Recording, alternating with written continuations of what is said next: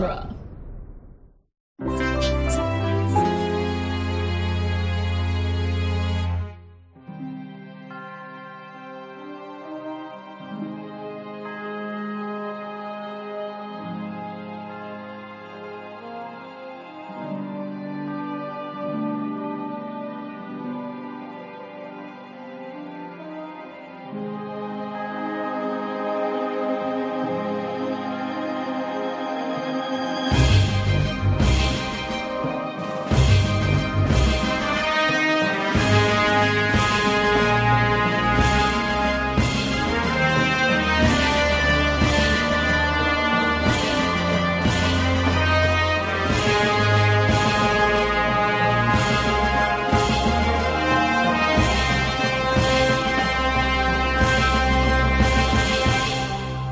Franchisography, the podcast that digs deep and boldly goes into the entire filmographies of Hollywood's biggest film franchises. I'm Scott Corelli, I'm Nick Jimenez.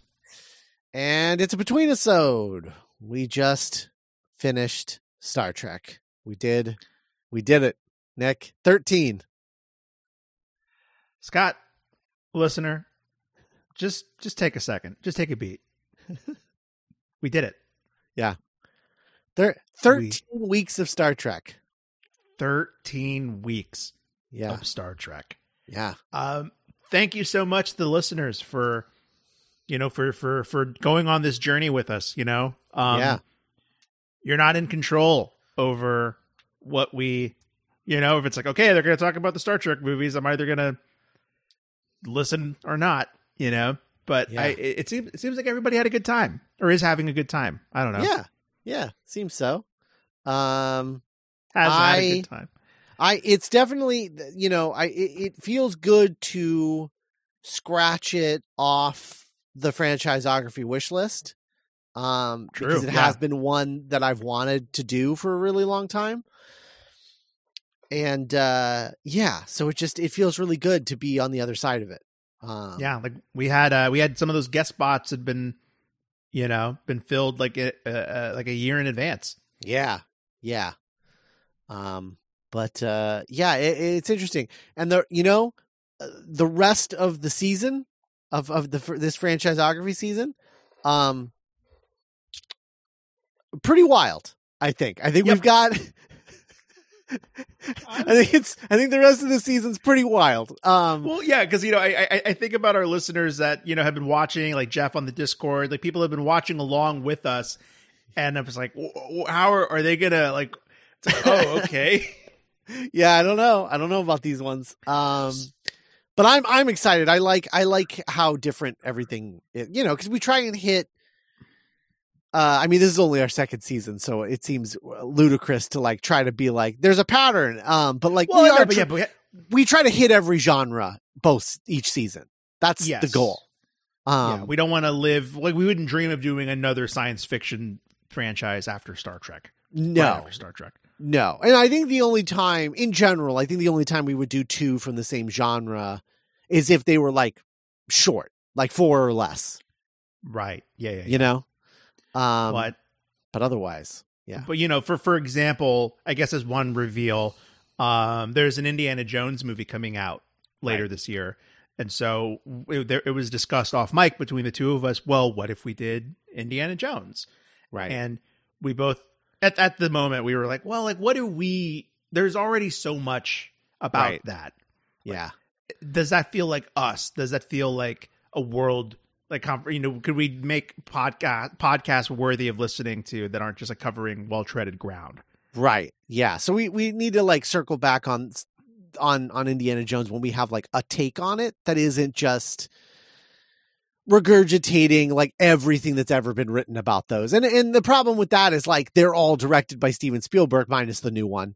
And so Mhm. yeah, like Steven Spielberg movies tend to be well tread ground in terms of like looking at the background and development of those movies. Um so yeah like yeah. even with star trek even though like i knew while i was researching like god there's already so many podcasts and books and stuff about what we're what we're covering but i felt like i was learning a lot Mhm. and and i think all of our discussions from our guests that were like Trekkies to some degree Mm-hmm. or just had relationships with these movies and this world. It was really Mhm. fun exploring that.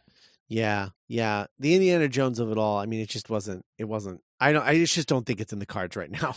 Well, I, I and I think what you said, like you know, takes. I think every series going forward for the rest of 2023, we definitely have a specific take Yeah, and mission statement that you or I want to accomplish by covering those franchises. right, right. Absolutely.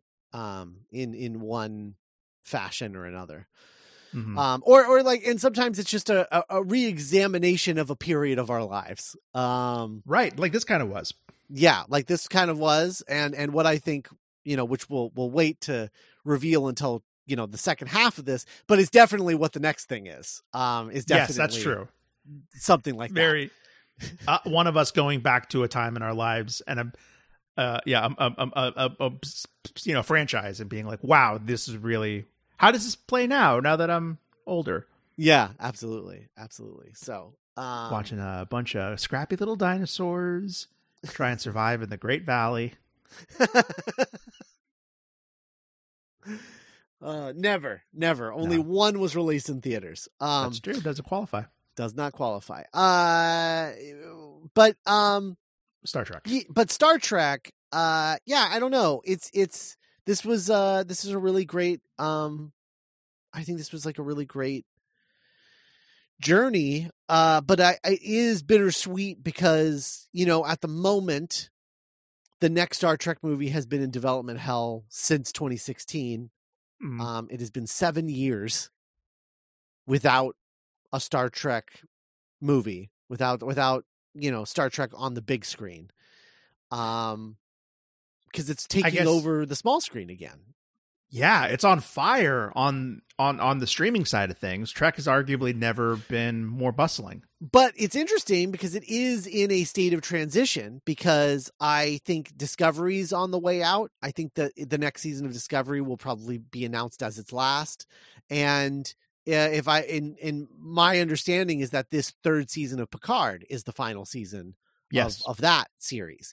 Um, so and and then but then you have Strange New Worlds, which was such a massive success for for Paramount, um, for for, for Paramount Plus, uh, Paramount Plus with Showtime, which I guess is the new name of that streaming service. it sure um, rolls off the tongue. Yeah, sure does. Uh, but yeah, that was that was such a huge success that I think they are rethinking their strategy with the Star Trek stuff of like, oh, people actually do want this kind of storytelling, not not an ongoing mystery that we have to like mystery box our way out of throughout the the season. Instead, let's you know tell like one off stories each week.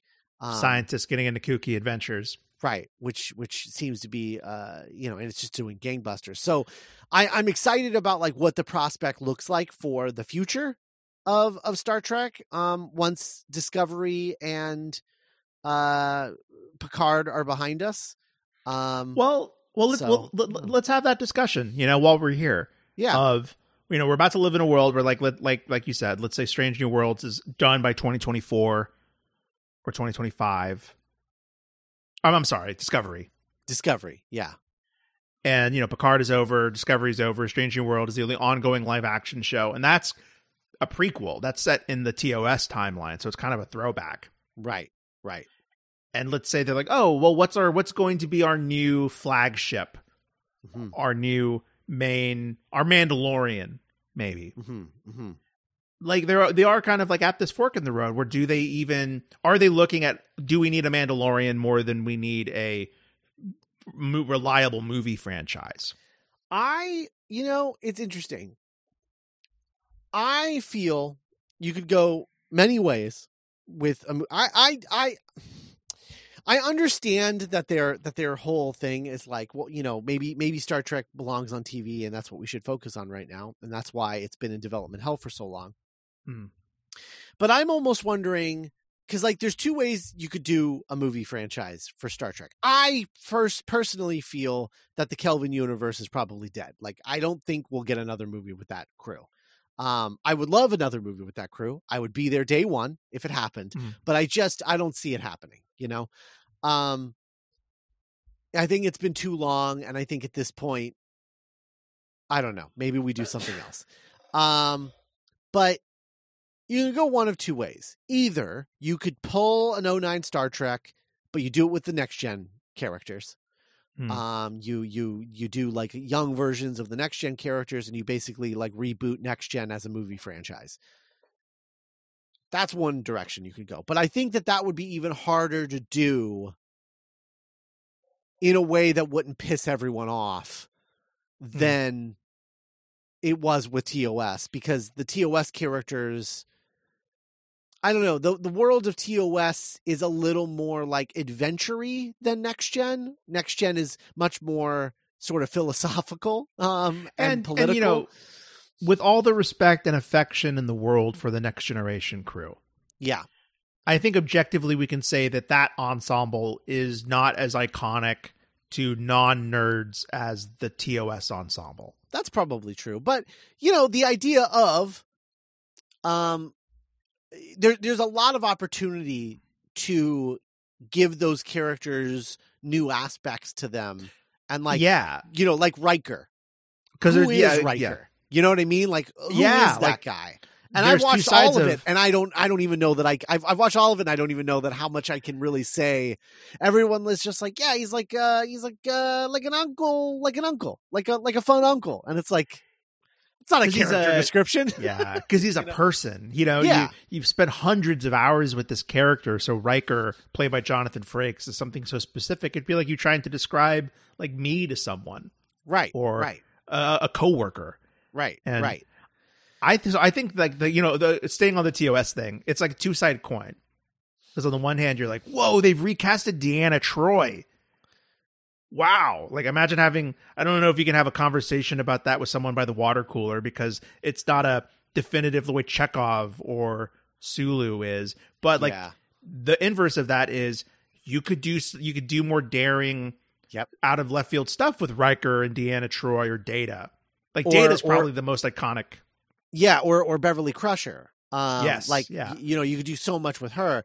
Uh, and and yeah, like I think the two the two main like there's three like main I think well four there's four main iconic characters in next gen that are like legit iconic where you could you could you could like show anybody a picture of them and they might not be able to say what show they're from or their character name but they would be like oh they're from Star Trek they would know Yes. that much you know Mhm. and I think it's Geordi La Forge Worf Mhm. Data and Captain Picard Cool. Th- Yeah, those are those are the four that you're like, oh yeah, okay. Like general people know, like I see that guy and I know that that's from Star Trek. I might not know it's from Star Trek: The Next Generation, and I might not know his name, but I know he's from Star Trek. You know? Oh, that's Patrick Stewart in Star Trek. Oh, that's LeVar Burton from Star Trek. Oh, that's the robot from Star yeah, Trek. yeah, yeah. Yeah. That's the robot. Um, that's that's the scientist from Independence Day in Star Trek. that's due from yeah. I would say maybe the Borg as like Maybe an image of like, oh yeah, those the those that's from Star Trek. Maybe. Yeah. Yeah. Yeah. Um but yeah, it would definitely be but but so so it's twofold where it's like yeah, you don't have as much iconography with next gen um but at the same time you don't have as much iconography with next gen. So there's a lot of uh stuff that you could do. You could make Deanna Troi a really well-rounded interesting character and Beverly Crusher and William Riker and and everybody, you know, um, Mhm. which is in itself pretty interesting. Um, so all that being said, that's definitely a possibility, right? The other way you could go, which I think is the more exciting, interesting prospect, is the very first Star Trek movie with a fully original crew. A crew designed from the ground up as a Star Trek crew for a movie franchise. Yes. You're not gonna come tune in with this crew every week. This is a every like trilogy event franchise film crew like the Fast and Furious Yes. or yeah, like Star Wars. Yeah. I think that could be really interesting. Um, Absolutely. And I think I think there's multiple ways to do that. You know, like you could you could do if you wanted to do like sort of a young version of that. You could do, definitely do like a Starfleet Academy movie um, with new characters. But I think I think you know I, I I do think that that story fits better on television. I'd be really interested in that as a Mhm. television series. What Um, what I'm what I'm kind of feeling with this, the idea of like, okay, it's like a new star, like Star Trek Atlantis. I don't know, Star Trek Infinity. Yeah, sure. Uh, of I almost kind of I'm thinking of like the the Fast Five school of franchise rebooting of like who's a who's a person you wouldn't expect to be in a Star Trek movie that could really get someone excited. Like on a poster as a captain, people would be like, "Oh, wow, Idris Elba." Bad example because he was a villain. Yeah, But, sure, like, sure, Tilda Swinton or sure. like I keep wanting to say Michelle Yeoh knowing that she's also famously in the Star Trek thing. Yeah, But like, you know, we, we we've even off bike talked about that of like a Fantastic Beast style just like well we you know, like a standalone franchises. It isn't kind of really tethered to like a certain series. hmm Maybe it'd be about putting that ship in a position that's like, "Oh, wow, that's never happened before." Like yeah. The Damn, there's so much Trek because I keep thinking of what if a ship was stranded further out than any ship's ever been? yeah, I was just thinking that. I was you like, I was like, Voy- Voyager was the perfect pitch for an original Star Trek movie franchise because Hmm. if you watch Voyager, they ran out of ideas quick for a TV show. Um, like like for a TV show like Voyager, you know, it it is it's definitely weak sauce Trek. Um, Yeah. they they Imagine like- if Stars Hollow was isolated from the rest of the world. yeah. Um so it's it, it's like yeah, if they had used that concept as a movie franchise and the the arc of the three movies or five movies or six movies was like eh, the goal with all of these is we're trying to get home. Right. Yeah, that through line of like, well, we got to go see the next movie because like, they're what if they go home? Yeah, What if that's they- that's so good. That's a really good concept. I don't know. Like Um, Madagascar. but uh yeah it's got to be something like that i i really think that that could be really exciting because it's Mhm. also something that no one's ever seen before you know Yeah. Like, oh, this isn't based on a TV show that I haven't heard of. It's just like a new, a new It's ship, a new- new crew. new new star trek and you just call it you know like star trek whatever the name of the ship is and then Yeah. you know Karen. Gillan. oh yeah that would be interesting So Um, I have a I have a question I have for you, but not if you're not done listing options. Like uh no no no that's that's it that's the, those are i mean you know i i think an original star trek is the way to go i think Mhm. that's definitely preferable than uh rebooting next gen um but for sure. uh, who knows if Paramount would ever go for something like that. So you know the show is called Franchisography, Yes. and that's uh we, we you know we've watched all these movies, you know, thirteen Trek movies, and that's a common uh thing that that's come up is like, well, do we even need Star Trek movies, or what aren't we getting out of Star Trek? From all these TV shows that exist now, and all the t- the, the reruns that are on Paramount that we can watch, that we that you know, like, well, what do we get out of a movie? So I would like to pose that question to you, Scott. Like, you love the Star Trek movie so much, specifically. Mhm. Like, what do you get out of a Star Trek movie that you don't get out of watching the show? You know, with with your coffee or dinner. Um there it just has a different it, it, it's it's on a different track. It's on a different wavelength than I think the show is. And like I get a lot out of the show, but there's something about having a huge like a big budget action movie set in star in the world of Star Trek that is exciting to me um that Mhm. it's not the same on a on a TV show of like getting it week to week. It I don't know if it's just like it feels elevated or or what what it Yeah. is, but it, there's it's more of like um it's just the excitement of like yeah, I mean maybe I'm old fashioned, but like I just don't know, movies just feel more important to me than TV shows, Yeah. you know? No, we, we we've talked about the eventness of Scream Two. Yes. that that collective, you know, and I, I think about the the feeling I got walking out of Star Trek 09 that Yeah. collective buzz of we all just went on a ride together and had a lot of fun. Yeah. I mean, I would be cool if, you know, they don't make another movie for a while and then they get to like a point with uh Strange New Worlds where they're like, okay, let's end this and turn it into a movie franchise and lead up to, you know, Star Trek the original series with Oh, You with know, those with those people. with, with, those people with like a few movies. I'd be into that because that also reminds me. Speaking of eventness, it's like the the shift from Firefly to Serenity, where you like you watch Sure. Serenity and you're like, man, I remember this on a low budget Fox show, and it's the same characters, but now they're like, it it feels like a movie. Like it's just it's just Yeah. different. It feel it just feels more important. More yeah. I don't. I agree that I I feel like it could wait a while, but I think another I, I I'm a little bit more optimistic about there being another Kelvin movie than than you seem to be. Mhm. just because and this is maybe like betting on the wrong horse or whatever but i think about chris pine now in 2023 Mhm. and he still feels really vital and Yeah. cool Yeah. and you know you like oh yeah chris pine and like quinto and zoe saldana and simon pegg and john cho and i guess hopefully i'm feeling like that cast will just keep aging like a fine wine sure. and like then maybe nostalgia can kick in and if like i actually do really want to see you know we talked about chris pine in the admiral kirk red outfit Yeah. of like well now me i'm an older millennial what if i'm when i'm 40 i want to see chris pine and zach quinto and carl urban kicking ass one more time True. you know Yeah. No, I, w- I mean, I would definitely be into that for sure.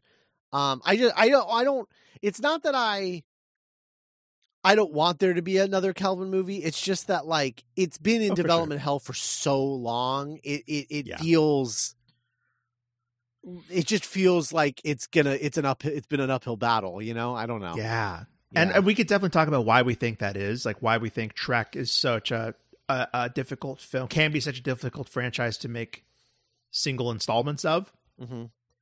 Um, but I, oh gosh, well, no, yeah, we were gonna have that. I was gonna, I, I had another question that I was gonna ask you.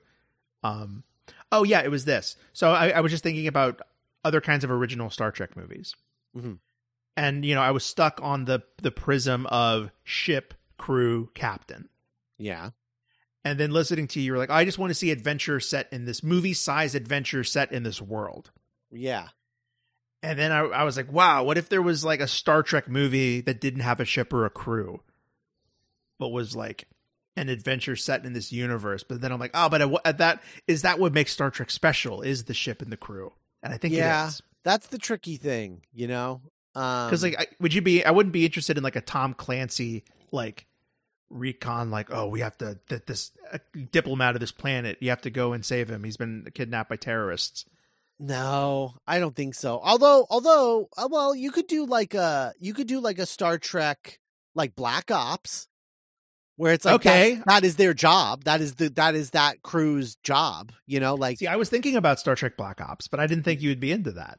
well, but like the idea that they are they are a crew. Like there is a captain, but like but like Oh, that is yeah, their yeah. job. Is they do Black Ops missions. You know, dude. Yeah, like the Bad Batch, right? Yeah, sure. like a Star Trek poster where it's just like a bunch of cool actors of like Starfleet stuff. Like, yeah, we're the ones that go in and we're like the A team. We go in to do Impossible or Mission Impossible. Like, Yeah, sometimes you don't need a whole ship; you just need like four experts in their field to go in and do something. Yeah.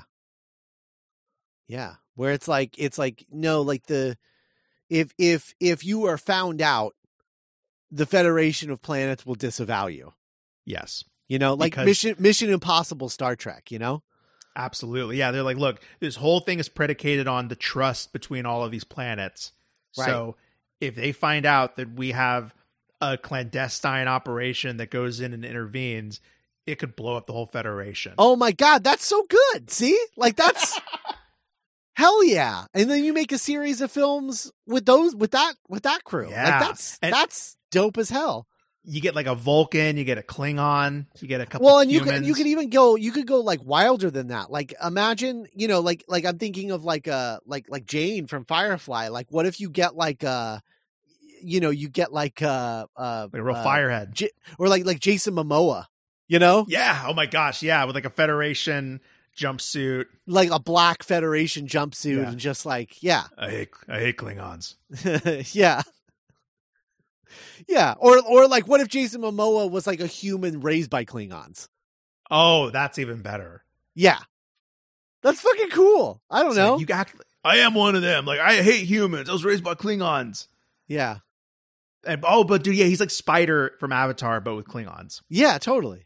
Ah, see, that's there's some Oh, cool man. shit you could do with something like that.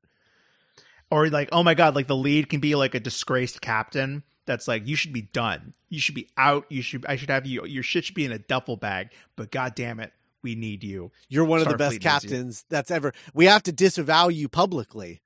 Yeah, but we But- need you. You got to take the hit, but we're You're we're still going to give you a ship. Yeah. Oh fuck. Oh man. Yeah. And it's like a blacked out like like silent ship that like. Oh, yeah, man. a, a sh- like a Starfleet ship that cloaks. dude. Yeah. Come on. and it's like yeah you were kicked out of, off your ship because you couldn't follow orders and you're too crazy and you like are a hair trigger but that's exactly who we need you to run this like crazy suicide squad kind of like Oh my god. Who's that captain? right yeah Who it's kind of play- who, who plays that?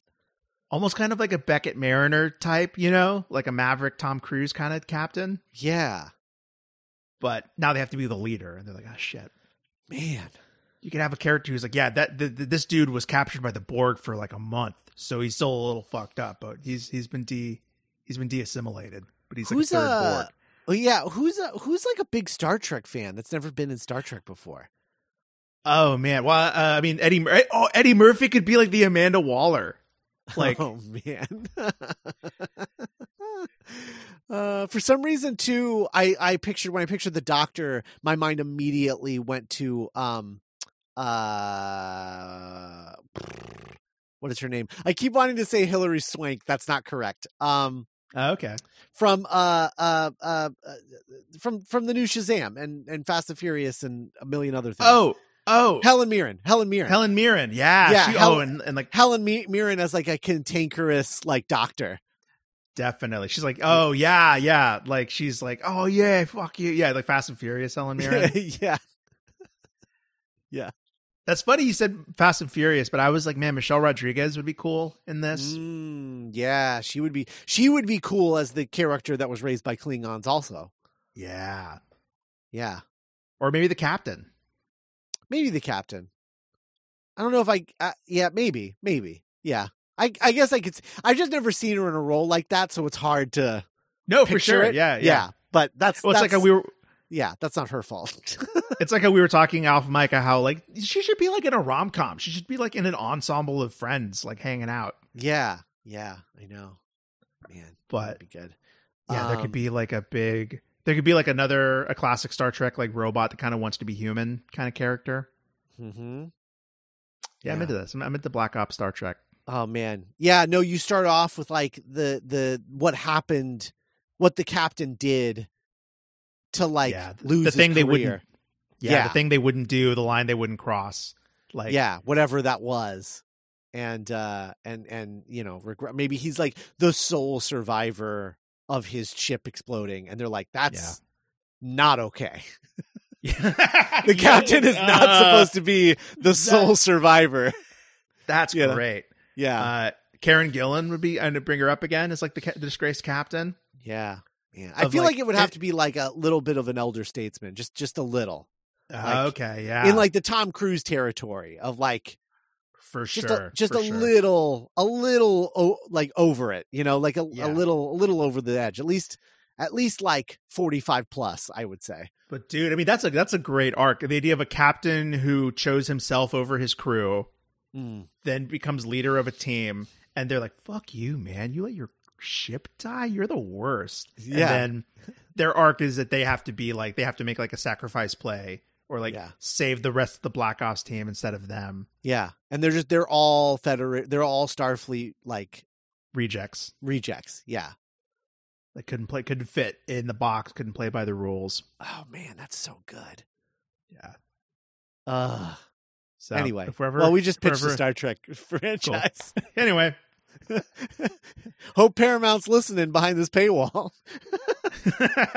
One of the 60 of you is a Paramount exec. Yeah. Oh, Time man. of recording. Um, yeah. Are we? Anything Yeah, else? let's get into our rankings. there are there there are 13 of these. There sure are. So we like to start from the bottom, working our way to the top. Yep. Uh, we'll we'll, we'll, keep our. I think we keep our notes, our explanations shorter than typical. Sure, for Yeah. sure. But you know, I mean, we could be here all day. I mean, honestly, we could we could do two hour two hour podcast just talking about Black Ops Starfleet. Uh huh. And maybe So- uh, we'll get notes after this is released where they're like, "You should have." why didn't Why did you stop talking about that? Why, That yeah, awesome. why'd you stop? So, as a quick reminder, we kind of rank these by personal preference. Which one of these are we most likely to rewatch? Which one do we have the most fun with? But specifically, Scott, for Trek, was there any criteria that you had in mind when making your rankings? no, it, I I just followed my heart. Great. You know, every every time I do I do one of these rankings, I just go in order, and I'm like I'm like I, you know I type in the first movie, and then I and then mm-hmm. I'm about and then I go with the second movie, and I'm like, do I like it more or less than that one? And then Yes. I put it in, and then I I do the next one. I'm like, okay, do I like this one more than that one, or less than this one, or what? And that's that's nope, how I saying do where it. it is. Yep, and I'm just I follow my heart. That's what I do. So there are 13 of these. hmm So we'll be starting at number 13. Uh, do you want to start or should I start? Uh, I'll start. Um, Awesome. What is your 13 number 13, Scott? 13's insurrection. Um, insurrection by a country mile. Uh, nothing, nothing else. No, no, no other Star Trek movie is worse than insurrection. Um, and it's not even that insurrection is unwatchable. It's just like it's it's not. It has no business existing. Like the fact that this script was written as it was and made it all the way through production like this um is uh mind-boggling to me. I mean it is just it is it is a saltine cracker of a movie um uh, and and and and it had the opportunity if there was a if a better writer was attached and that's nothing against the writer and i know that he's no longer with us and i feel bad about that but like you know generations has its problems and then we th- those writers were then given the opportunity to improve on on that uh because and and take what they learned on the failures of generation and make a banger of a star trek movie and then they brought in a fresh writer from the TV series who once again had to figure out how to make a movie and I think it's just fundamentally not a movie. Um so insurrection bottom bottom tier trek. I thought a lot about which one was going to be at the bottom. Mhm. And I think I did have kind of an extra criteria for this, as- uh, in addition to the heart. Like, which one do I like more than this one, or you know, because I think we have very similar mindsets with that. Mhm. I was like, which one was the worst at being Star Trek? sure. Which one just kind of whiffed it on sure. just being part of this canon? Um, and it did, it brought me no pleasure because all of these movies are trying to be Trek to some Yeah. degree, and you know, trying to hone in on on an aspect of it that like matters to the writer or the director or what have you. Uh, that being said, my number thirteen is Star Trek Insurrection. Okay. Fair enough. Yeah. but Hard to I argue just- with it, honestly. I I just wanted listeners to know. I really thought about like, is that does that one really need to be at? Because it is, it, it's doing something that I have said on this throughout this series. I like, which is it is just a big. It's an episode of Star Trek you're watching at a, in a theater. Yeah. But it's, It's- not the problem is it's not a particularly good episode of Star Trek. Yes, it it you could you could name like five episodes of any Trek series that are covering similar grounds, Mm-hmm. um, poking at similar things in society. Mm-hmm. The uh, the calls coming from inside Starfleet Mm-hmm. has been done better. Mm-hmm. and and yeah like you, you know saltine cracker is right like i've already forgotten so much of this Mhm. i mostly just remember like the uh, a rock quarry Yeah. um but yeah you know and you know like you mentioned this i think it was this podcast or maybe at the end of our our franchise potential but like they really they really did the next gen crew dirty with their movies They did. They really did. It's too bad. Um, is this is this the one with horny uh horny Riker and Yes. and Deanna Tro- Okay, yeah, that was weird. yeah that that that went nowhere because like the point of it was supposed to be like a band candy kind of thing where they were all like Yeah. acting really young and, and it was Worf like has acne.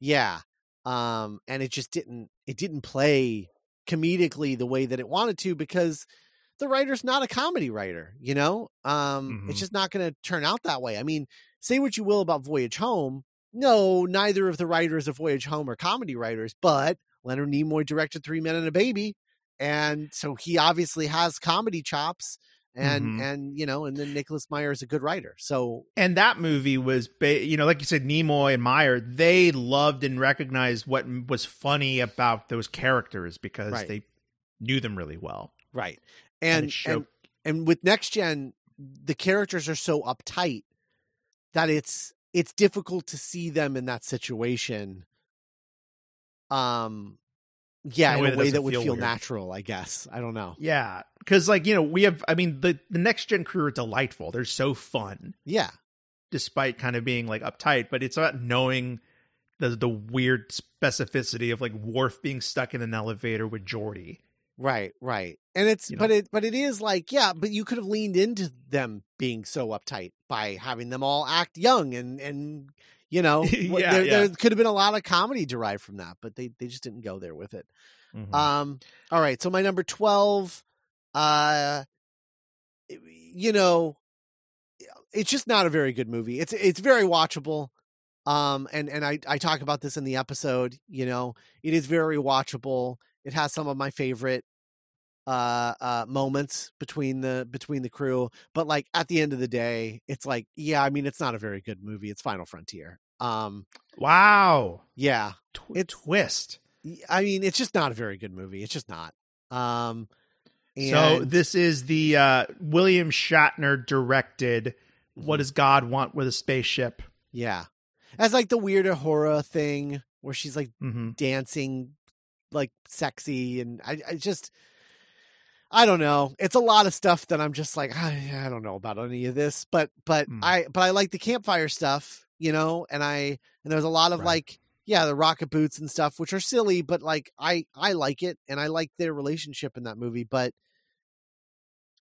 it is just it is a very uh, good example of a movie that was robbed of any of its ability to like have any power as a story by like compromise after compromise after compromise you know Right. and, so you just end up with a eh movie um Mhm. that is has some fun moments but ultimately is not a movie that i enjoy watching Right. It you know kind of got away from itself with its ballooning budget, as we talked about, right and kind of a general an unfortunate rudderlessness. Yes. Yes. And and without, you know, Sean Connery, I don't think the villain works. Um somebody reminded me of the pitch that I made during Wrath of Khan that if if Spock had stayed dead and then returned in that cold open and like he's the laughing Vulcan, like Yeah. it would that would have been huge. Like he's the villain of of the movie and then and then turns out to, you know, um come back around but uh by the end of it like that's the arc of it but there's so many other versions of this movie that could have been a lot more interesting than the version we got For sure. Yeah. My number twelve is Star Trek Generations. interesting okay So again, this has moments that are so lovely. Uh, it features a, a, a really, really, I think, beautiful William Shatner performance. He really nails the melancholy. I think the height of this movie are when he and Picard are trapped in the Nexus together. hmm There, uh, I, I think this has a lot of really fun next gen crew moments. You know, Data getting his emotion chip. Uh, the oh shit, as the Enterprise is about to crash into that planet right and oh what a crash it is but i found a lot of this movie much like insurrection to be just kind of dry and uninteresting when it wasn't focusing on like the kirk and picard stuff um some really awkward action hmm that we had a lot of fun picking apart and yeah it, it's just like i remember i think of the fifth the five or ten minutes or so of this movie that really work very fondly hmm but I just remember the rest of it being such a chore to Yeah. to get through. Yeah, that's fair. That's totally And a big botched opportunity considering it's like the last Kirk appearance. That's true. Although it's my feeling that it, it shouldn't have been like it just should have been a next gen movie. But Absolutely. I think it would have been a lot better um, instead of having to like bend over backwards to make the plot fit into a, a Kirk makes Picard thing. Um, Yeah, you know, it's the idea that the, that the next gen crew isn't enough right, right, absolutely. that I don't Uh, appreciate. My number eleven is uh, Star Trek Into Darkness. Um, again, like we talked about, nothing wrong with the movie technically in and of itself, except that it's just antithetical to every, everything that Star Trek is supposed to represent.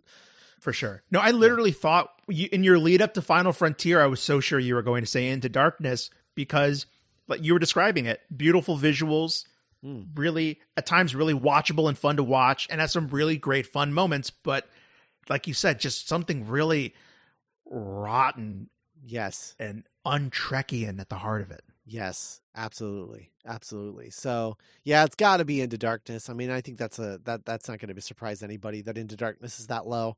Um, it's just, I I I understand how it happened, but Mhm. I really wish it hadn't. You know, and and I think I think the the worst thing that I can say about it is that it is a terrible sequel to a movie that I really love. Um, yeah, if nothing else, even even just taking out the Trek of it all, just as a sequel to 09 Star Trek, it's like kind of a bitter pill.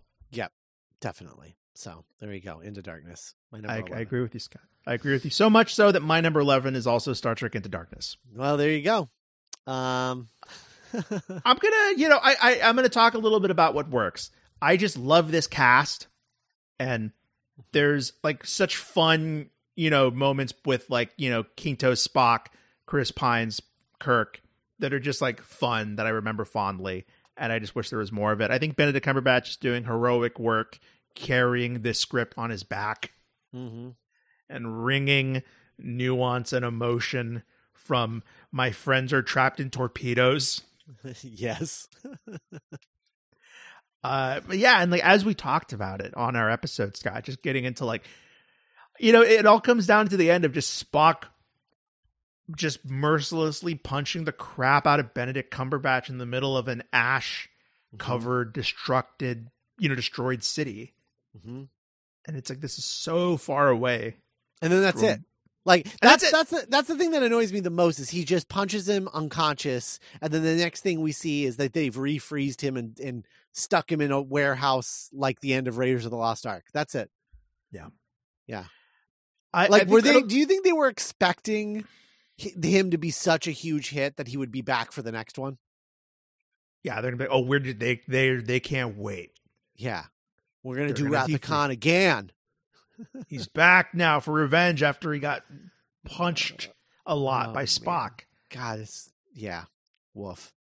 Um, my number ten is Generations. Oh, cool. Um, and the reason for that, the reason it's a little higher is because I do get a thrill. There's enough of this feeling, the thrill from seeing the TV show I love on the screen, which you don't get from First Contact because they're in a new enterprise. Mm, right. They're yeah. in new uniforms, you know? They're they're in a movie.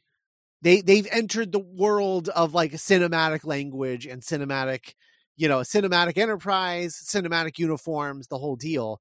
This is still they're wearing next gen uniforms. Well, a mixture of next gen Deep Space Nine, as we discussed, um, with the with the reverse colors or whatever. But right. next gen colors. They're on the re the next gen bridge, which they rebuilt and everything, and and it's a little more you know moviefied, but it's still very reminiscent of that show. It just looks like a cinematic version of the the show that I watched, and so there's an there's enough of that in this that thrills me. That the fact that all everything you said about it is 100% true but it just it notches just a little higher because it i'm like and it is really cool seeing all the next gen stuff in a movie like it is yeah. it is cool so and does a much better job than Insurrection of highlighting why these characters are likable and fun. definitely definitely um yeah so Uh, so that that's my number ten is is uh, Star Trek Generations. Yeah, like even even Data just finding Spot. That Like- I mean, that alone justifies it at that high on my list. I think um, it's Yeah. just that moment alone, which I can't watch without crying. No, yeah, no, it, it it's like it's like a five out of ten movie for me with like legit ten out of ten moments. like scattered throughout, hundred percent. Yeah, yeah, So like you can't you can't knock the rest of it because you're like, well, it has these moments that I just love so much. yeah, absolutely. It's actually kind of true of most of these. Yeah. Um. So my number ten, right? Y- yes, ten. My number ten is Star Trek Five: The Final Frontier. Wow, so we just have the same. We have the same bottom four, just kind of mixed up. scattered. Yeah, Yeah. that's so weird. Yeah. Um, so it's kind of cool because, like you said, I mean, kind of with Into Darkness, I agree with everything you said that was critical. Mhm. Um, like it, that all checks out. But so, like, I kind of get the fun job of like listing some stuff that I thought worked. yeah, Um, kind of like all these movies. There's like fun moments with everyone that I thought was like, oh, this that's why I watch these. yeah, I appreciate um Shatner's ambition of wanting this to make kind of wanted to make this kind of crazier and wilder and a little more Star Warsy. Um, I know it worked for some members of the Discord a lot more. That was really cool to see that some people really vibed with this one. yeah. That was cool. But I thought a lot of the production design was just kind of ugly mm-hmm. and like murky in a way that it kind of like Blade Runner derivative in a way that I didn't like. hmm Um, I think the actor's mind really like I- I'm thinking about the part where you know we get to see Bones's father like die in front of him, and like DeForest Kelley really sells that, and it's like really compelling to see this character that I love go through something like this. But it ultimately just ends up meaning very little to the movie, Right. and the like the the god of it all, like what does God want with a spaceship? hmm It's a cool idea, but it's never really explored or challenged in a way that you would want something like this to. Mhm. So it's just kind of I don't know. Yeah, kind of, I, I I don't see my even something like I might I think I would watch Star Trek Into Darkness before Final Frontier, but I think Frontier is better. It's more it's more Trekky. It gets Trek better than Into Darkness. Sure. Yeah, I could agree with that. Yeah. Um, uh, what is your number nine? my number nine is the motion picture. Um, wow, interesting. which is you know it's just not it Not doesn't feel like a star trek movie you know? Like it's just it doesn't Yeah. feel like star trek. Um it's cool. It's a vibe you know? Mhm. um you know if i was the the type to partake in uh, drugs on a regular basis i feel like holy shit. Um Mhm. there's there's moments and there's a lot of moments in this movie that like would probably uh be a cool vibe i don't know. Um but yeah i like how chill it is and there's there's definitely elements there's bright spots where i'm like Yep. oh there's my guys like that's there there they are you know There they but are. like yeah it's kind of ugly to look at everything's beige you know Mhm.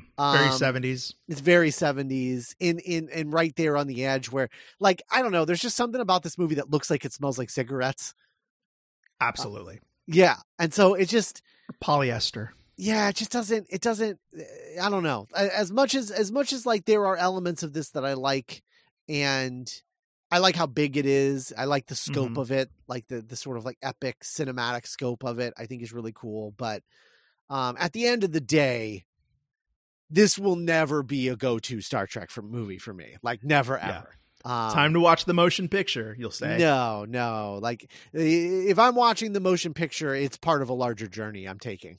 Um, Yeah. yeah. So, Thankfully, the first step, the first you're getting it out of the way early. Yep, absolutely, absolutely. So yeah, my number nine's the motion picture. This is fascinating. This is so weird. My number nine is Star Trek Nemesis. I can't believe you ranked Nemesis higher than me, that is crazy. the guy who famously likes Nemesis. yeah. Um.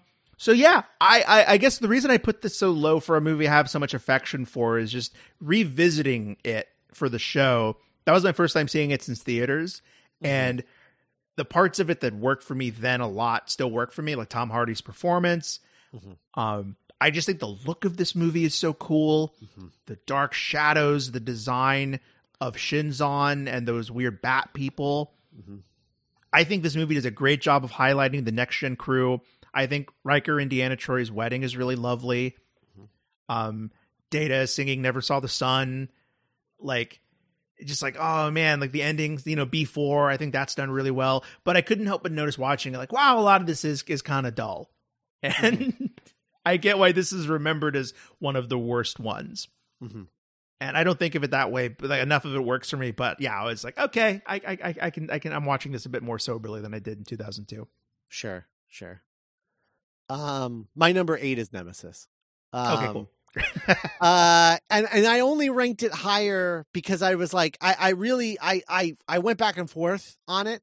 But when I, Mhm. when I was like, am would I watch Generations or like right now? Would I watch Yes. Generations or Nemesis? And I'm like Nemesis, and that might just because be because I've only seen it once.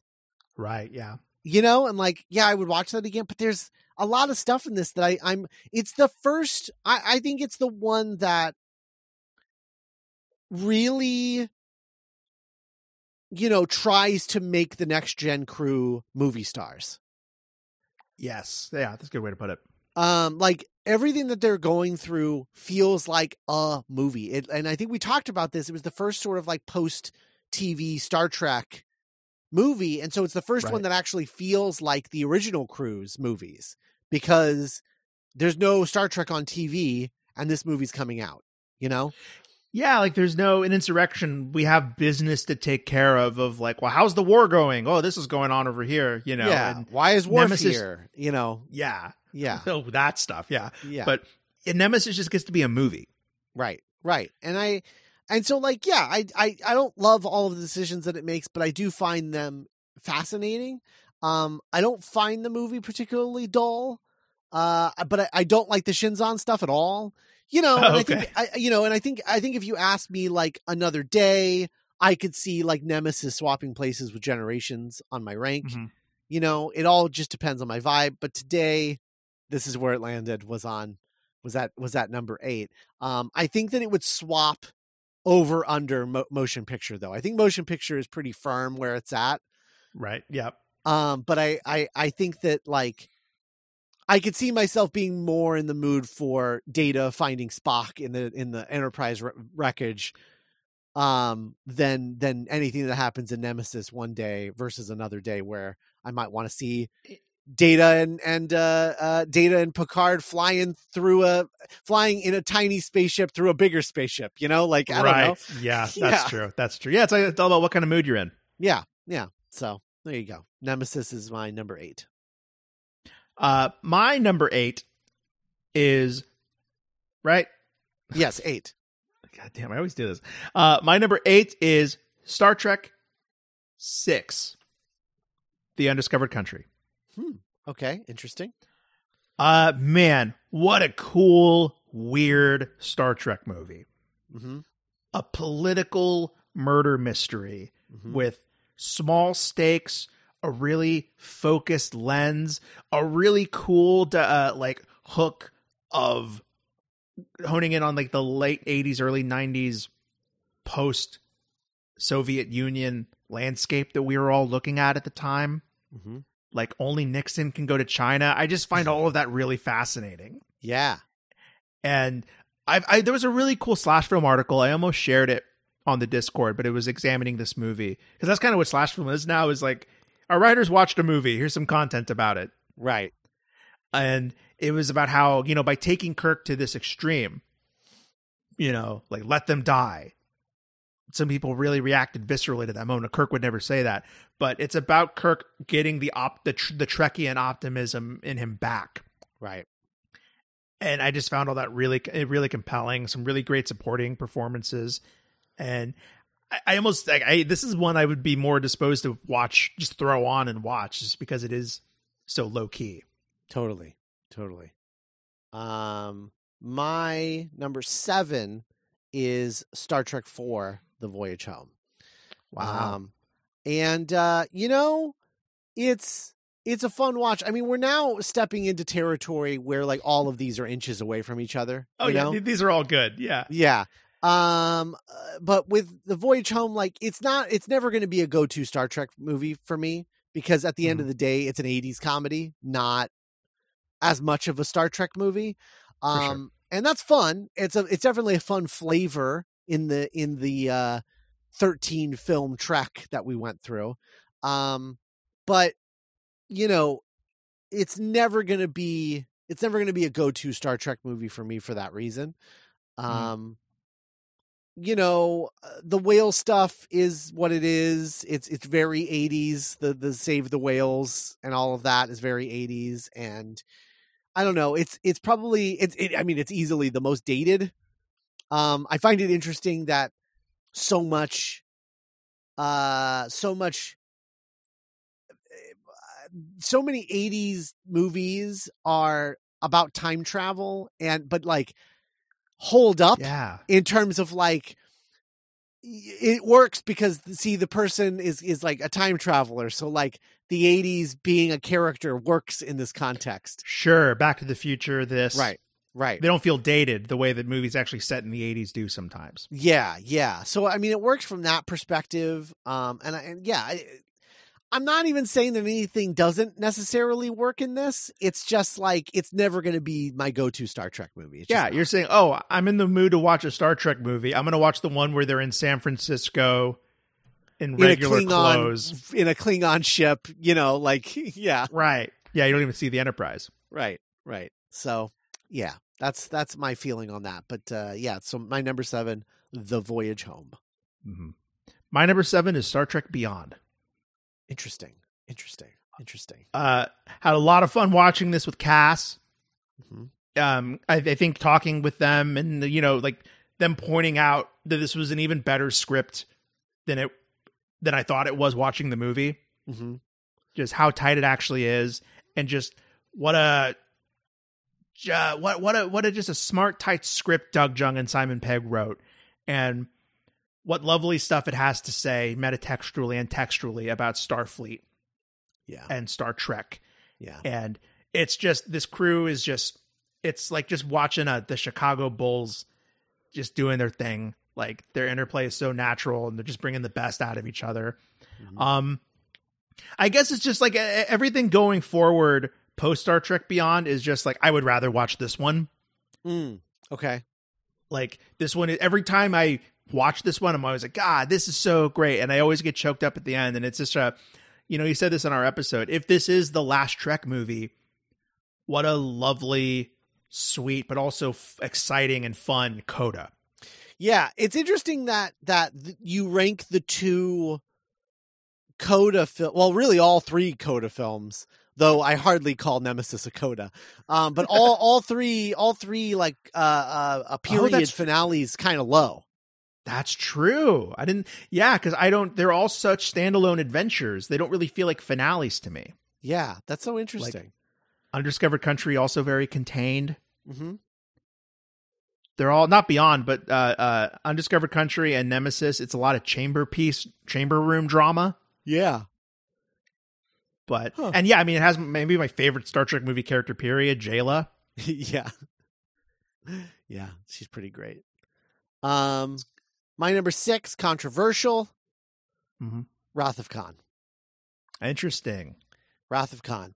Um, it's perfect. Yep. You know, it's a perfect movie. Uh, it, it really is. It's it's a phenomenal Star Trek movie. It's a perfect movie. I don't have a bad thing to say about it, other than I would rather watch other ones. Um, Sure. so you know, and I, I I really like Wrath of Khan a lot. I think it's I think it's a phenomenal movie. Not a thing wrong with it. It's just missing aspects of Star of, of the things that I turn to Star Trek for.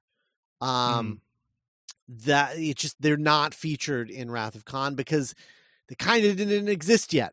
Um, and so sure. you know, at the end of the day, as good as Wrath of Khan is, um, there are, you know, literally a handful of Star Trek movies that I would prefer to watch Mhm. over Wrath of Khan any any day. But um that's not to say that I have a bad thing to say about Wrath of Khan because I don't.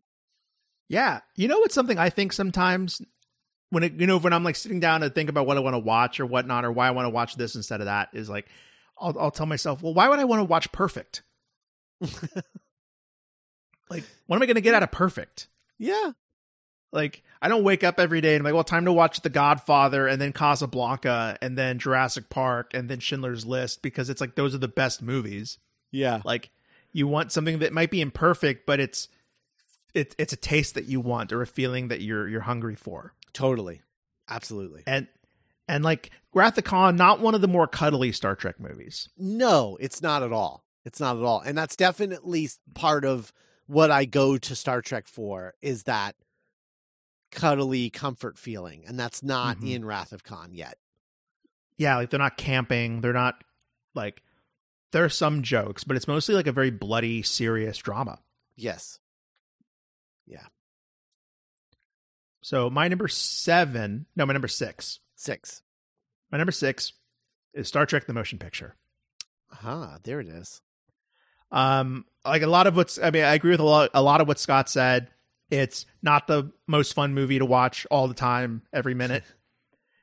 it is kind of the opposite of Beyond in terms of its like lack of interest in being propulsive, or any of the Yeah. Kelvin movies. That's you a really funny. That's really funny that those are the bookends. yeah, that's true. They are like opposites of each other. Like like they are diametrically opposed. Yeah, that's true. You watch Star Trek: The Motion Picture and then Beyond back to back. You're like, whoa, what happened? what happened here? Why is everyone so hot now? Uh, Uh, this is just such a vibe, and I have such a soft spot for this movie. I think the score is incredible. mm, I think it is a landmark of visual effects, a landmark and a snapshot. The work behind it is so impressive, but also it's just such, it is to me, I think, Trek's finest hour on the big screen in terms of science fiction. Mm, it, it's it's feelings of it, the feelings of dread and awe that it elicited from me watching it this time with the scale and the the unknowing of like whoa oh they haven't even scratched the surface of space as a concept. Mhm. it, it I, I just like the vibes of it are so like you know as a kid i loved the movie the black hole because it kind of scared me Mm, mhm. and this one kind of scared and also like you know it does have really fun moments i mean it has disco mccoy Yeah, hell yeah. Bearded Um, McCoy. bearded disco mccoy Uh, I, I'm a big. I'm, I'm, I was a fan of uh, it, Leela, Persis Khambatta's performance. I thought she was an engaging character. Mhm. Um, and like you said, the moments we do get of the boys being the boys, they kind of hit even harder because it, it's such a dry movie in between those moments. Yeah, that is true. Uh, so yeah, I have, a, I have a soft spot for it. Scott, what is your number five? Search for Spock. Um, Search for Spock is it's the start of the the the ensemble. It it, it, it turns you know the the show about a like about three people into a full ensemble with a full crew family mode going out to save their friend. It has a lot of cheesy moments. It has Christopher Lloyd wrestling with an inanimate snake. Um, Mhm. it has, you know, it has it has a cheesy fight between Christopher Lloyd and and uh, William Shatner, but it also has absolute banger moments. It has them stealing the Enterprise. It has them uh, blowing up the Enterprise by tricking the Klingons into beaming on board. Like Right. I mean, there there's some like absolute banger moments in this, and I think the concept of it, the plot of it, is so Star Trek it hurts. I mean, it is just it like the the Genesis device, using that as a weapon, all of that stuff, like is is and like the way that they found a way to Star Trek Spock back to life, um, was I think fascinating uh and and yeah just i i'm endlessly impressed how they did that without it feeling cheap um I, I you know that's that's a tough thing to do that's a that's a that's a tough that's a tough uh hurdle to climb um Yeah. To undo he, something. he had such an iconic death at the end of the last Yes. movie yeah to undo that in a way that doesn't feel cheap, right in a way that feels earned and emotional yeah and inevitable even. Yeah, and by making it all predicated on the fact of like all of these characters are changing because of this. They're going Yes. from being Starfleet guys to a family who are on a ship together um or Mm-hmm. you know like a group of friends that are they're they're all in this together you know they're they're a squad um yeah, and I think that that's why I like the Warbird.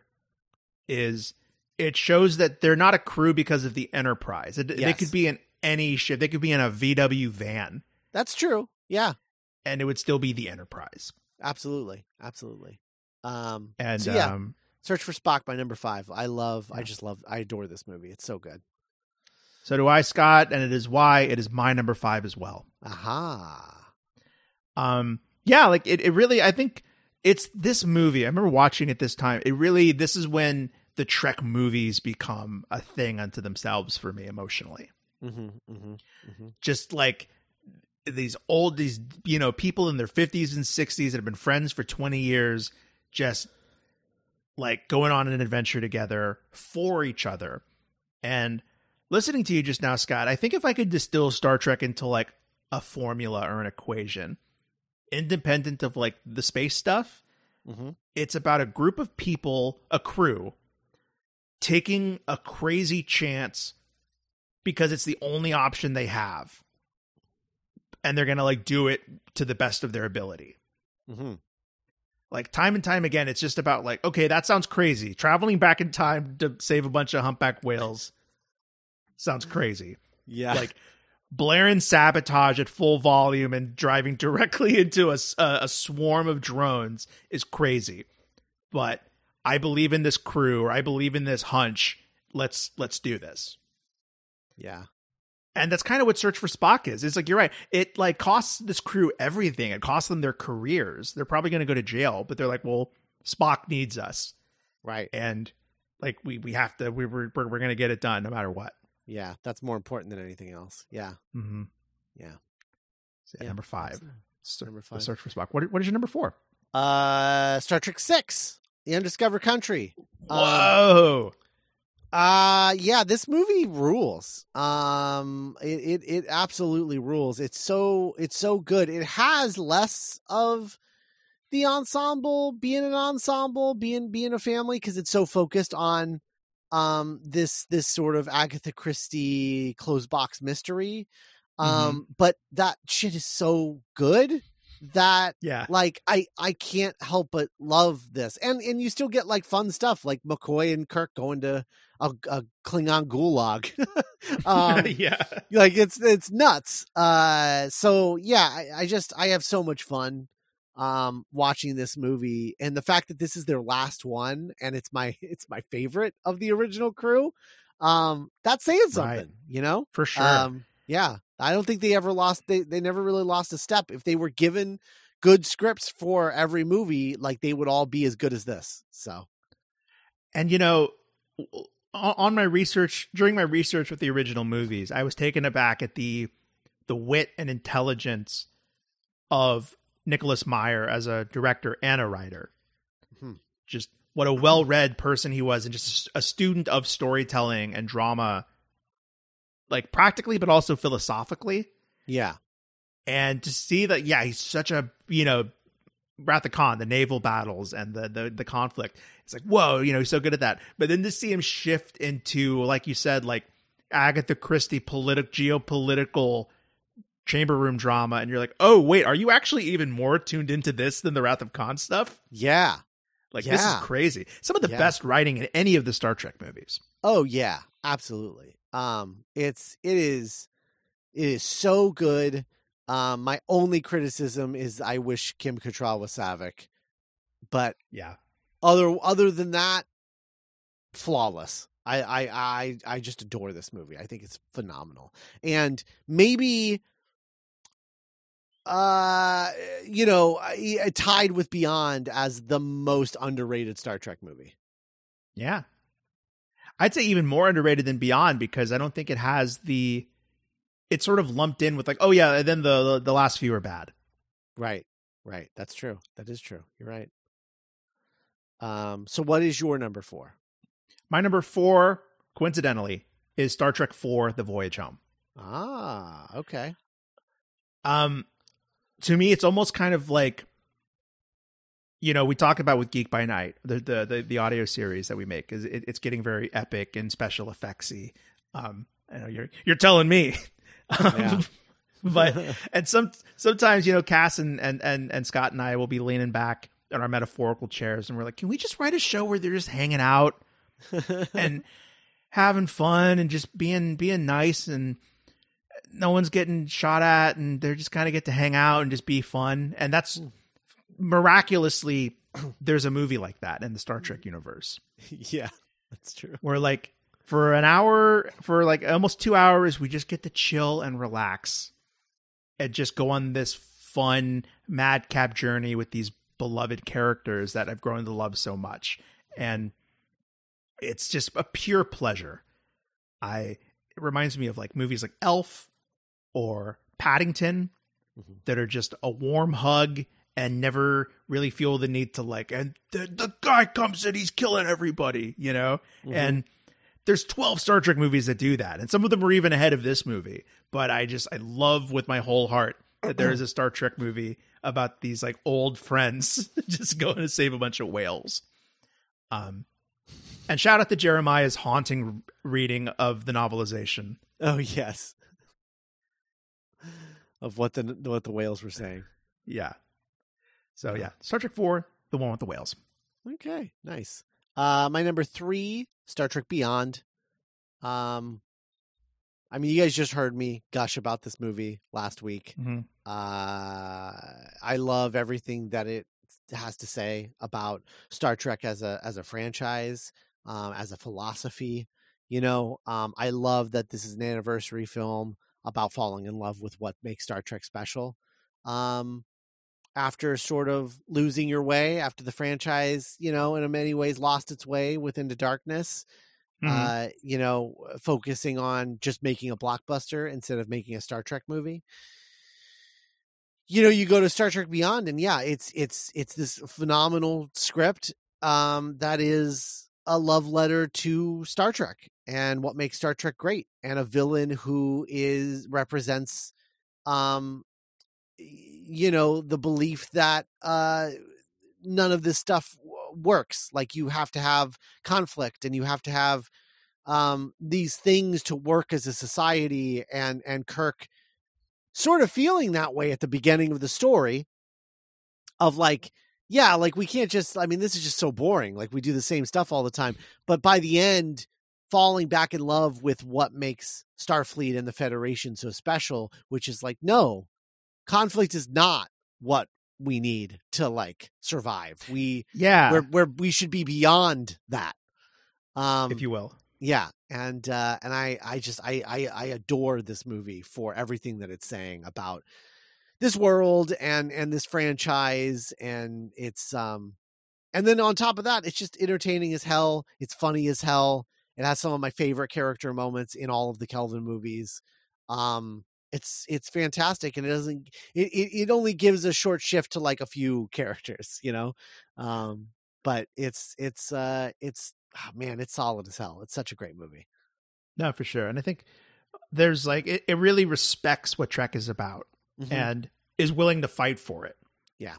Like I think we've had conversations that I know like, you know, reading about Trek and the the the conversation like yeah, it's it's fun to believe. We'd all like to believe that Gene Roddenberry's vision is possible, but sometimes we got to get back to reality, dorks, and like get back to, you know, like focus up. You know, this couldn't really happen. Eventually you got to cock a gun and impose your will on people and make it happen. And Beyond's like, no, we're going to fight that too. We don't think that's an inevitability. Conflict and violence don't have to happen. Mhm. Our way can, like, this matters.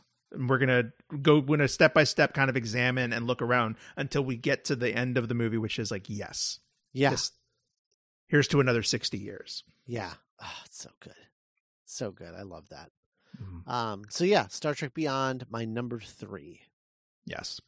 My number three is Star Trek II The Wrath of Khan. mm. I liked this movie even more than I thought I did before starting the series. Mm. I was like, yeah, Wrath of the con. it's Wrath of the con. But revisiting it for the show, I'm like, oh, this is like this is like on the level of the Dark Knight for me.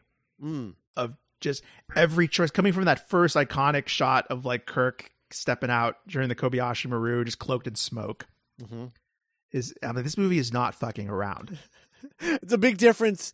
Uh, a big difference of introduction from the motion pictures uh, close up through a window on a train yeah, for sure.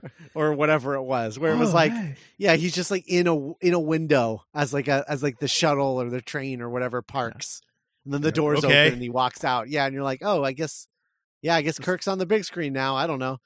the first time I've seen Captain Kirk in like ten years. Whatever. Yeah, yeah, whatever, no big deal. Um, just like the naval battles are so they have aged like a fine wine. Mhm. This is the beginning of the Harve Bennett era where he just like kicked. I, I mean, as much as, as much as much affection as I have for the motion picture of like, okay, let's let's try and tell like a really entertaining standalone movie now.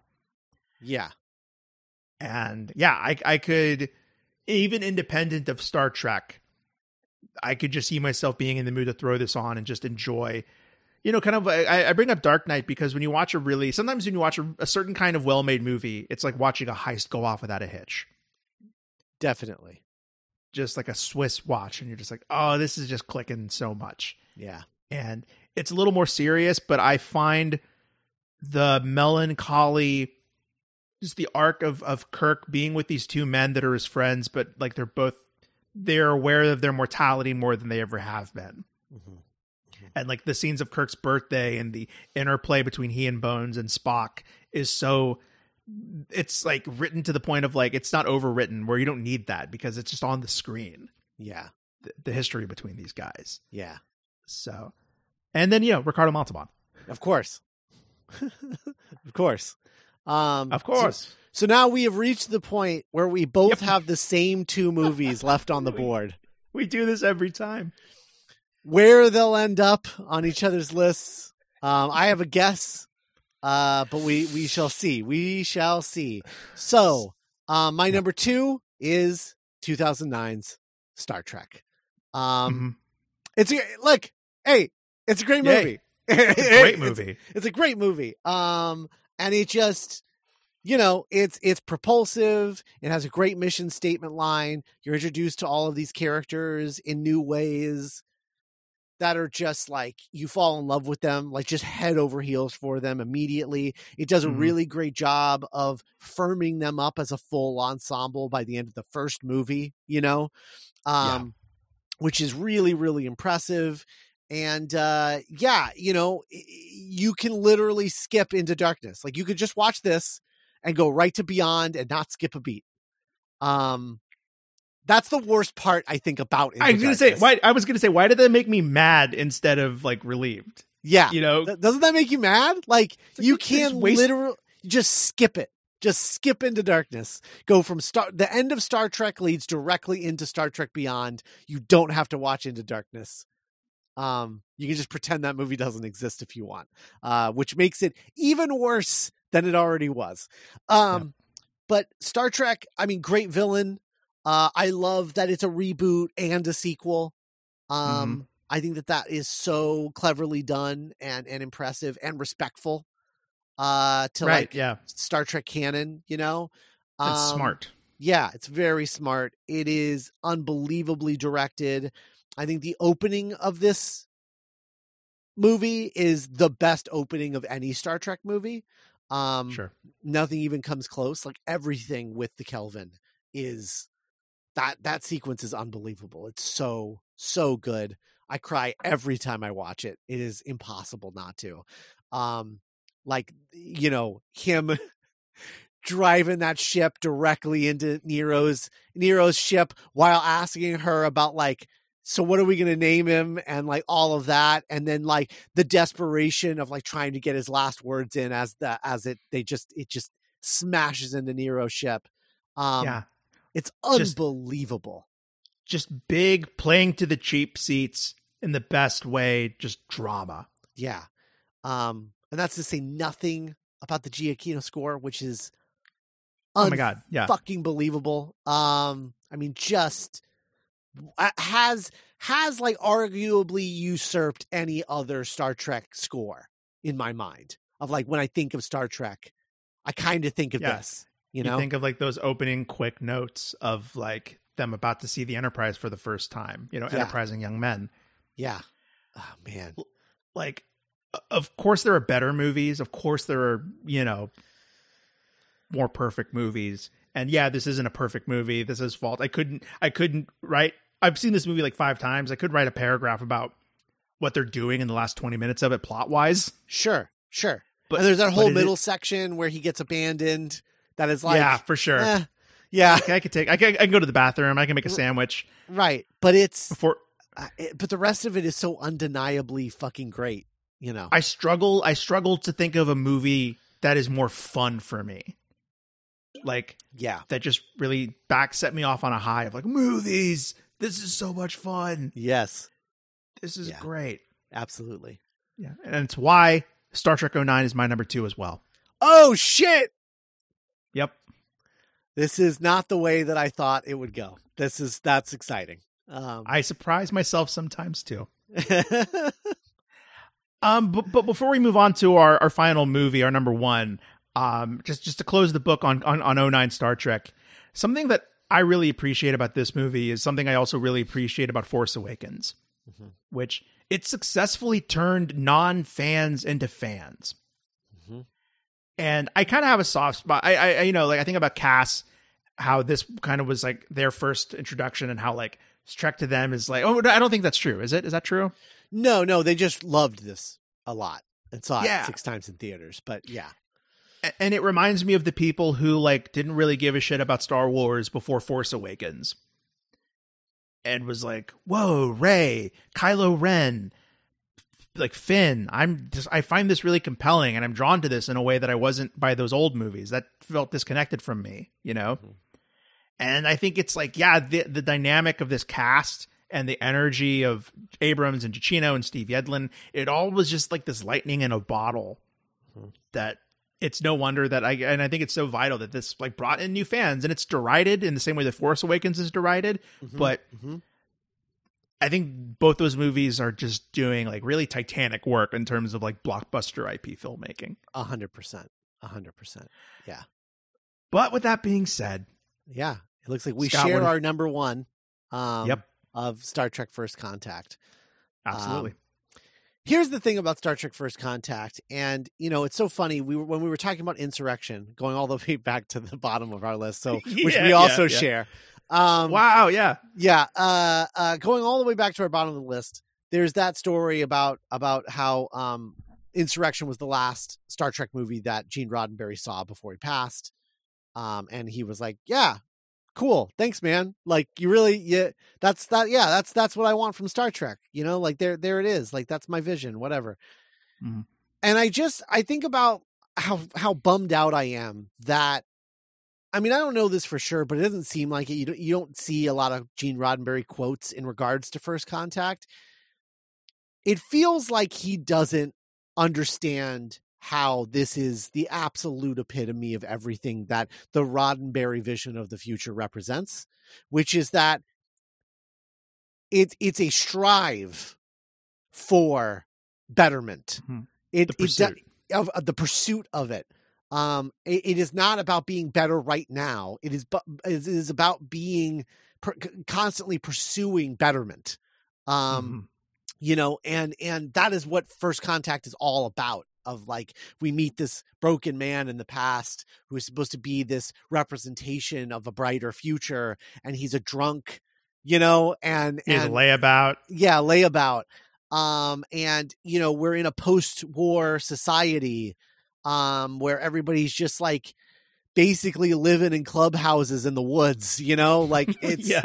it's it's uh, a rough time for humanity and we are on the cusp of making first contact with the vulcans which is going to change everything about you know the society in the future but um and making sure that that event takes place being the mission of this while the villains are these anti literally anti-human villains Mhm. um it's all about humanity striving for betterment and these are humans trying to make themselves better by becoming machines. And it's just like this amazing combination of things that makes a film that is horrific, like legitimately scary in moments, action packed, heartfelt, and hilarious.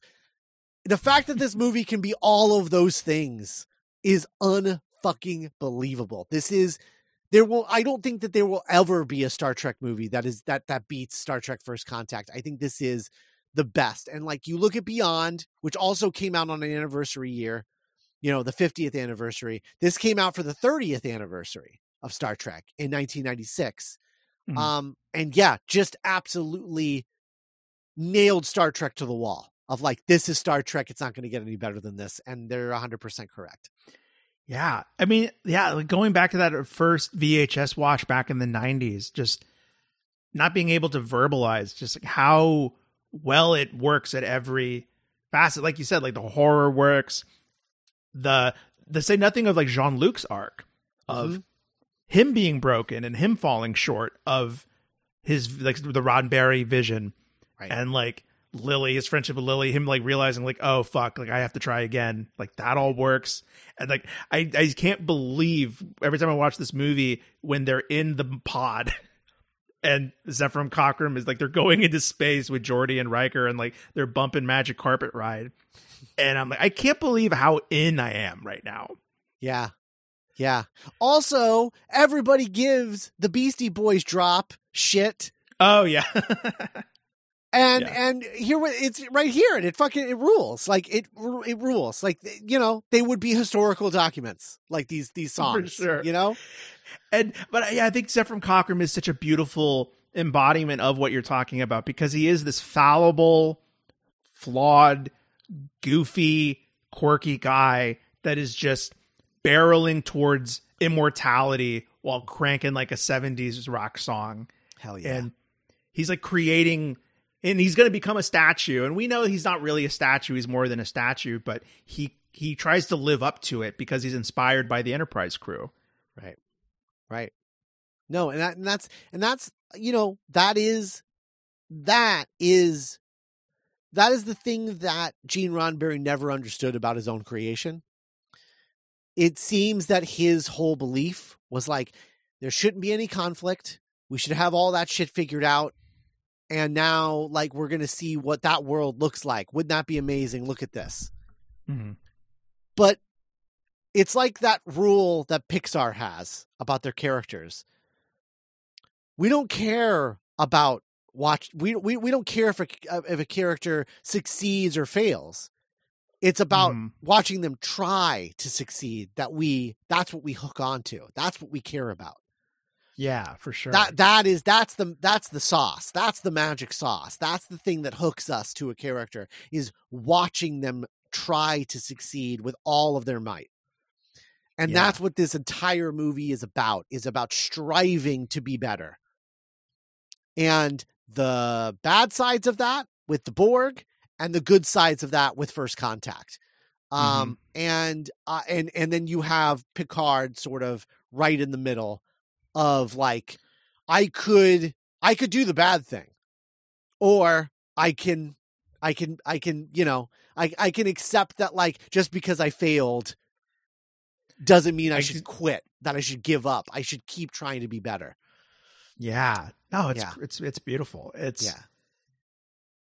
It's great stuff and then it also just works. I mean like assimilate this. Oh my god yeah. Is just oh like my an god and just in the introduction of Worf to perhaps today is a Oh. good day to die. Like oh it's like the most trek shit. Yeah. Oh god it's so good.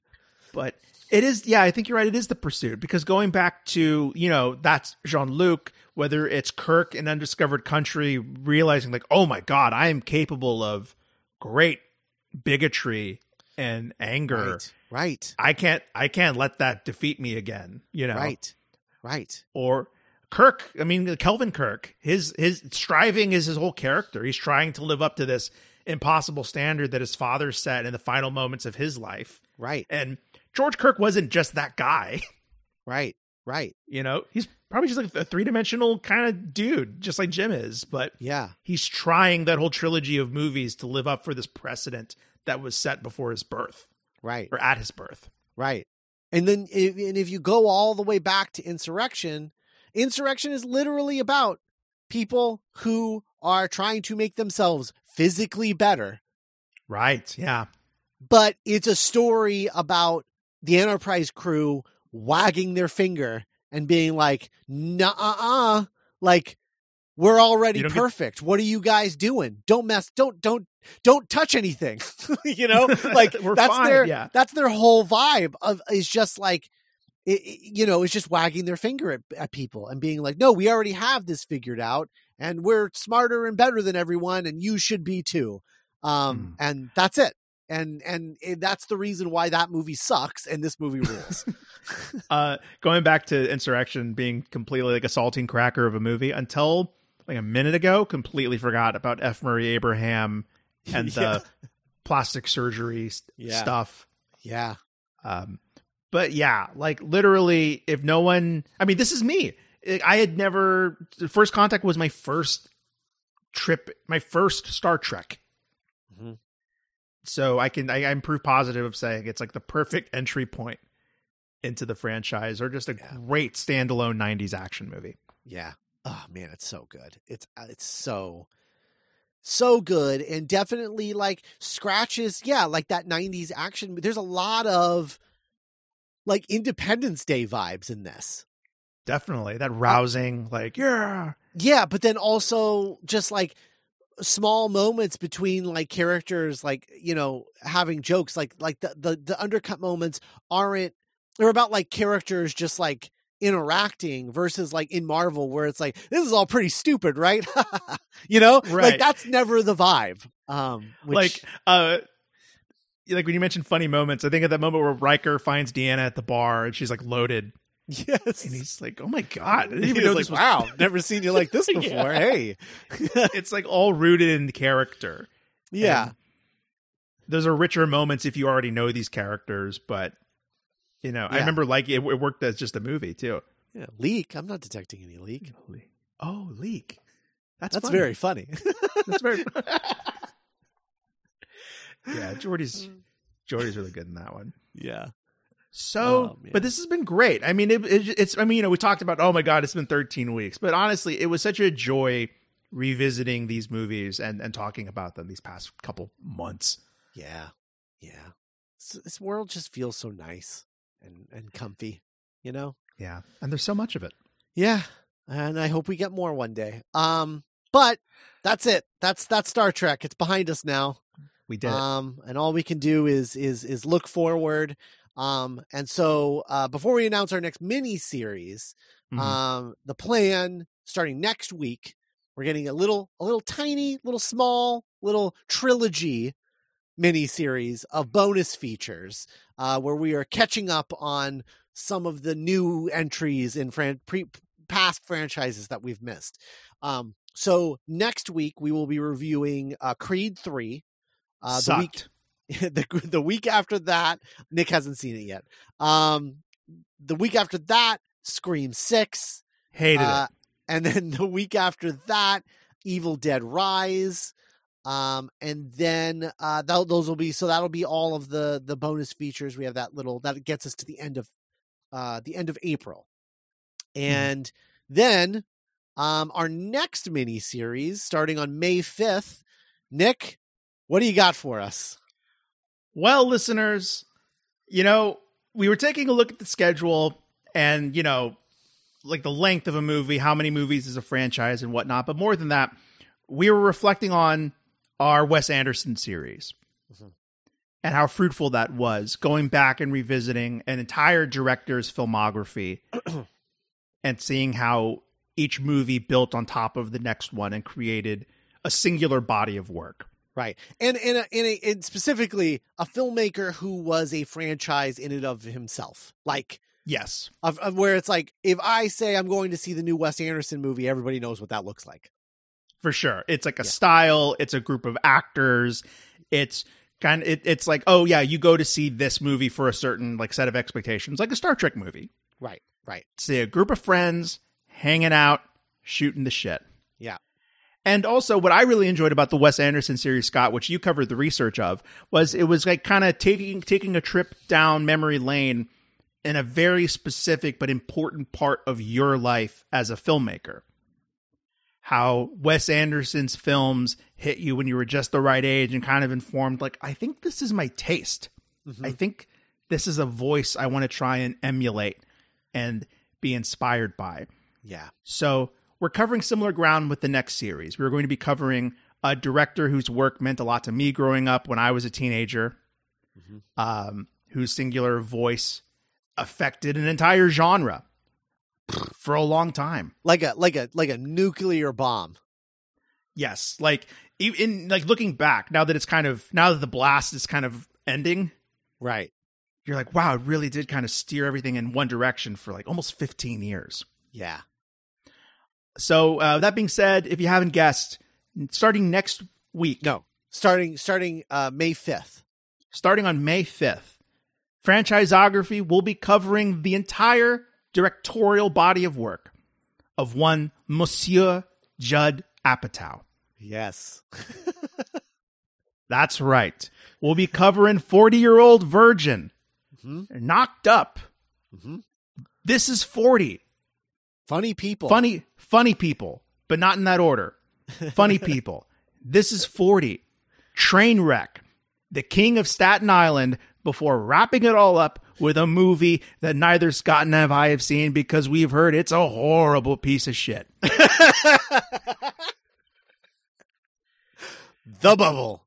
The Bubble, available to watch right now on Netflix, but I refused. And now I know why, because I was waiting for this. Yeah. Yeah. So we'll talk about it. But Judd Apatow, uh, I'm I'm, I'm semi embarrassed to admit, which is kind of maybe why this is worth pursuing, but was like a big influence on me. yeah. So oh, absolutely, absolutely. Um, I, I am uh, very interested to revisit these. Um, you know, the last Apatow movie I watched was, uh, The King of Staten Island. Um, when it hit VOD during the pandemic. Um, it was it was one of those movies. That was the last one that I watched. Uh, and I I don't think I have seen. I don't think I, I definitely haven't seen Trainwreck since theaters. I don't think I've seen This Is 40 since theaters. Definitely not Funny People. I may have seen Knocked Up once or twice since theaters, and and I've definitely seen the 40 year old virgin like a couple of times since then. But mm, for the most part, this will be like, but none of them, other than King of Staten Island, none of them I have seen in probably. I when did when did Trainwreck come out? 2015. So yeah, probably eight plus years for all of them. I don't think I've seen any of them in eight plus years. absolutely, Scott, and that's a good point. You know that that's another reason why we found this really interesting and fruitful. Is uh, comedy notoriously doesn't age well. Yeah. And at the time, I remember the Apatow movies that were coming out, and you know, of course, anytime something's popular, there's going to be criticism and people challenging it. But at the time, these are like, whoa, these feel so new and current and fresh, and mm-hmm. like they say fuck a lot. This is crazy. Yeah, So we're you know we're trepidatiously going forward to see okay like how is this age? How have we evolved into you know because those movies are all about the relationships between like men and women and like relationships and life getting older. So it's going to be interesting to see how like we've we've changed as a as a as a culture since those movies Yeah. came out. Um, how I you know it's funny we haven't talked about this off mic. Um, Mhm. we we've talked about it uh in a general sense um about uh taking a step back from uh, striving for guests on every episode um where's your head at in terms of uh possible guests for this or do you want this to be a guest light miniseries or how you since you're since you're the producer of this miniseries what, what I'm the Judd your- Apatow. yeah what are your what are your feelings on that I'm the I'm the from the guy who brought you Back to the Future Minute, Cornetto Minute. yeah Um, you know, I feel like if a guest appears in my mind of like, oh, I specifically want to talk to that person about like for example, um, I, I know a few stand ups, so maybe I would like want to get their opinion on funny people. Sure. Um, but also I'm kind of just into the idea of just you and me knocking this out, just the two of us. Yeah, yeah. Because I'm also I'm also thinking like in terms of like you know again you know just in terms of like looking at um awkward encounters uh with guests. I'm just thinking about the the horrifying idea of like watching one of these movies and us being like whoa that didn't age well. And then the guest just being like i don't know what you're talking about. You guys don't know comedy? Like blah, and i'm like Oh, sure, yeah. oh god. Like i'm just like, Like- crawling out of my skin just thinking about that. Yeah, like you know, um, like with forty year old virgin, there's a famous comedic set piece of like, do you know how I know you're gay? And like, Yeah. I'm I'm in, I want I'm interested to talk about that and see like how like how it plays now, or like how Yeah. it maybe says more about those two guys than society, or how you know, and it'll be it'll be it'll be it'll be something. Yeah. I So, I'm so going to go. I, I think it's safe to say that like uh like our listeners should expect a guest light miniseries. I think that's Um, fair to say. Yeah, you know there might there there will likely be exceptions to that over the course of it, but like I think I think that's I yeah I think it's probably fair to say that like yeah uh, guest light miniseries. we're not going out of our way like well we have to have a guest for Right. knocked up Right, right, right. Yeah, i exactly. i know and also just one to one you know these movies are long and talky just like our podcast yeah, and you know a lot of these movies are like judd apatow and his screenwriter whether it's like seth rogen or steve carell right. talking about like like knocked up for example is kind of a movie about being a certain age going through certain life problems Right. and we are both now older than Seth Rogen's character in that movie. Mm, So like yeah, I think it'll be interesting just to as two like guys to be like, how does this hit now? Or like what would I do different? Or like is this Yeah. horrifying now instead of hilarious?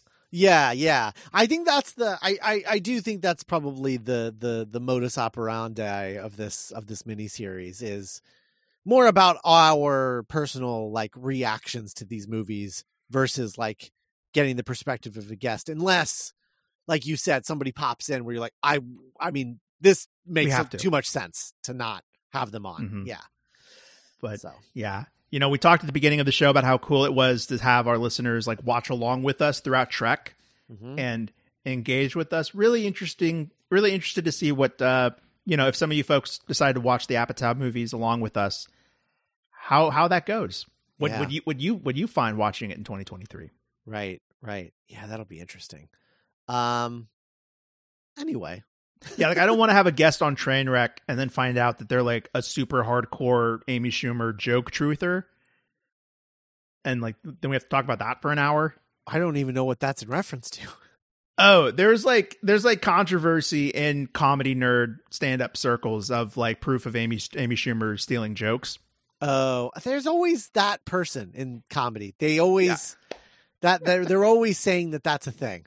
Um, Yeah, they said that about Robin Williams. They said that about Carlos Dan, Dan Mencia. Cook. Yeah, Carlos Mencia. That's right. Yeah. Um, always So- saying that about somebody. excited. Uh, listeners who were who were fond of hearing about my big old uh, Star Trek Blu-ray set that I got in the mail. I just got some of my Apatow Blu-rays in the mail last night. Yeah, I think you're getting That- the rest today. So That that's when it really hit me, listeners, of like looking at the extras and they're like includes two commentaries and two. all- and like, how many times am I gonna fucking watch these? yeah, Am I gonna do more research on the Judd Apatow movies than I did for the Star Trek movies? I'm not sure yet. we'll we'll all find out together. Um, May fifth. May the fifth be with you. Yes, I was gonna say.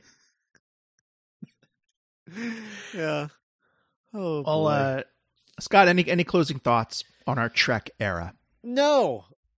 I think we said everything that we need to say. I I hope that there's another Star Trek movie uh in the future, but uh what that is, I'm I'm open to a lot of different avenues, I think. Did I ever mention? Did I talk about how Jack Black was almost Harry Mudd and how that would have been really cool? Uh, yeah, but I don't know that Harry Mudd needs to be in a movie. That's not a character that That's- needs to. that- not That's yeah, good, that's, a good point. it's weird choice for a movie villain.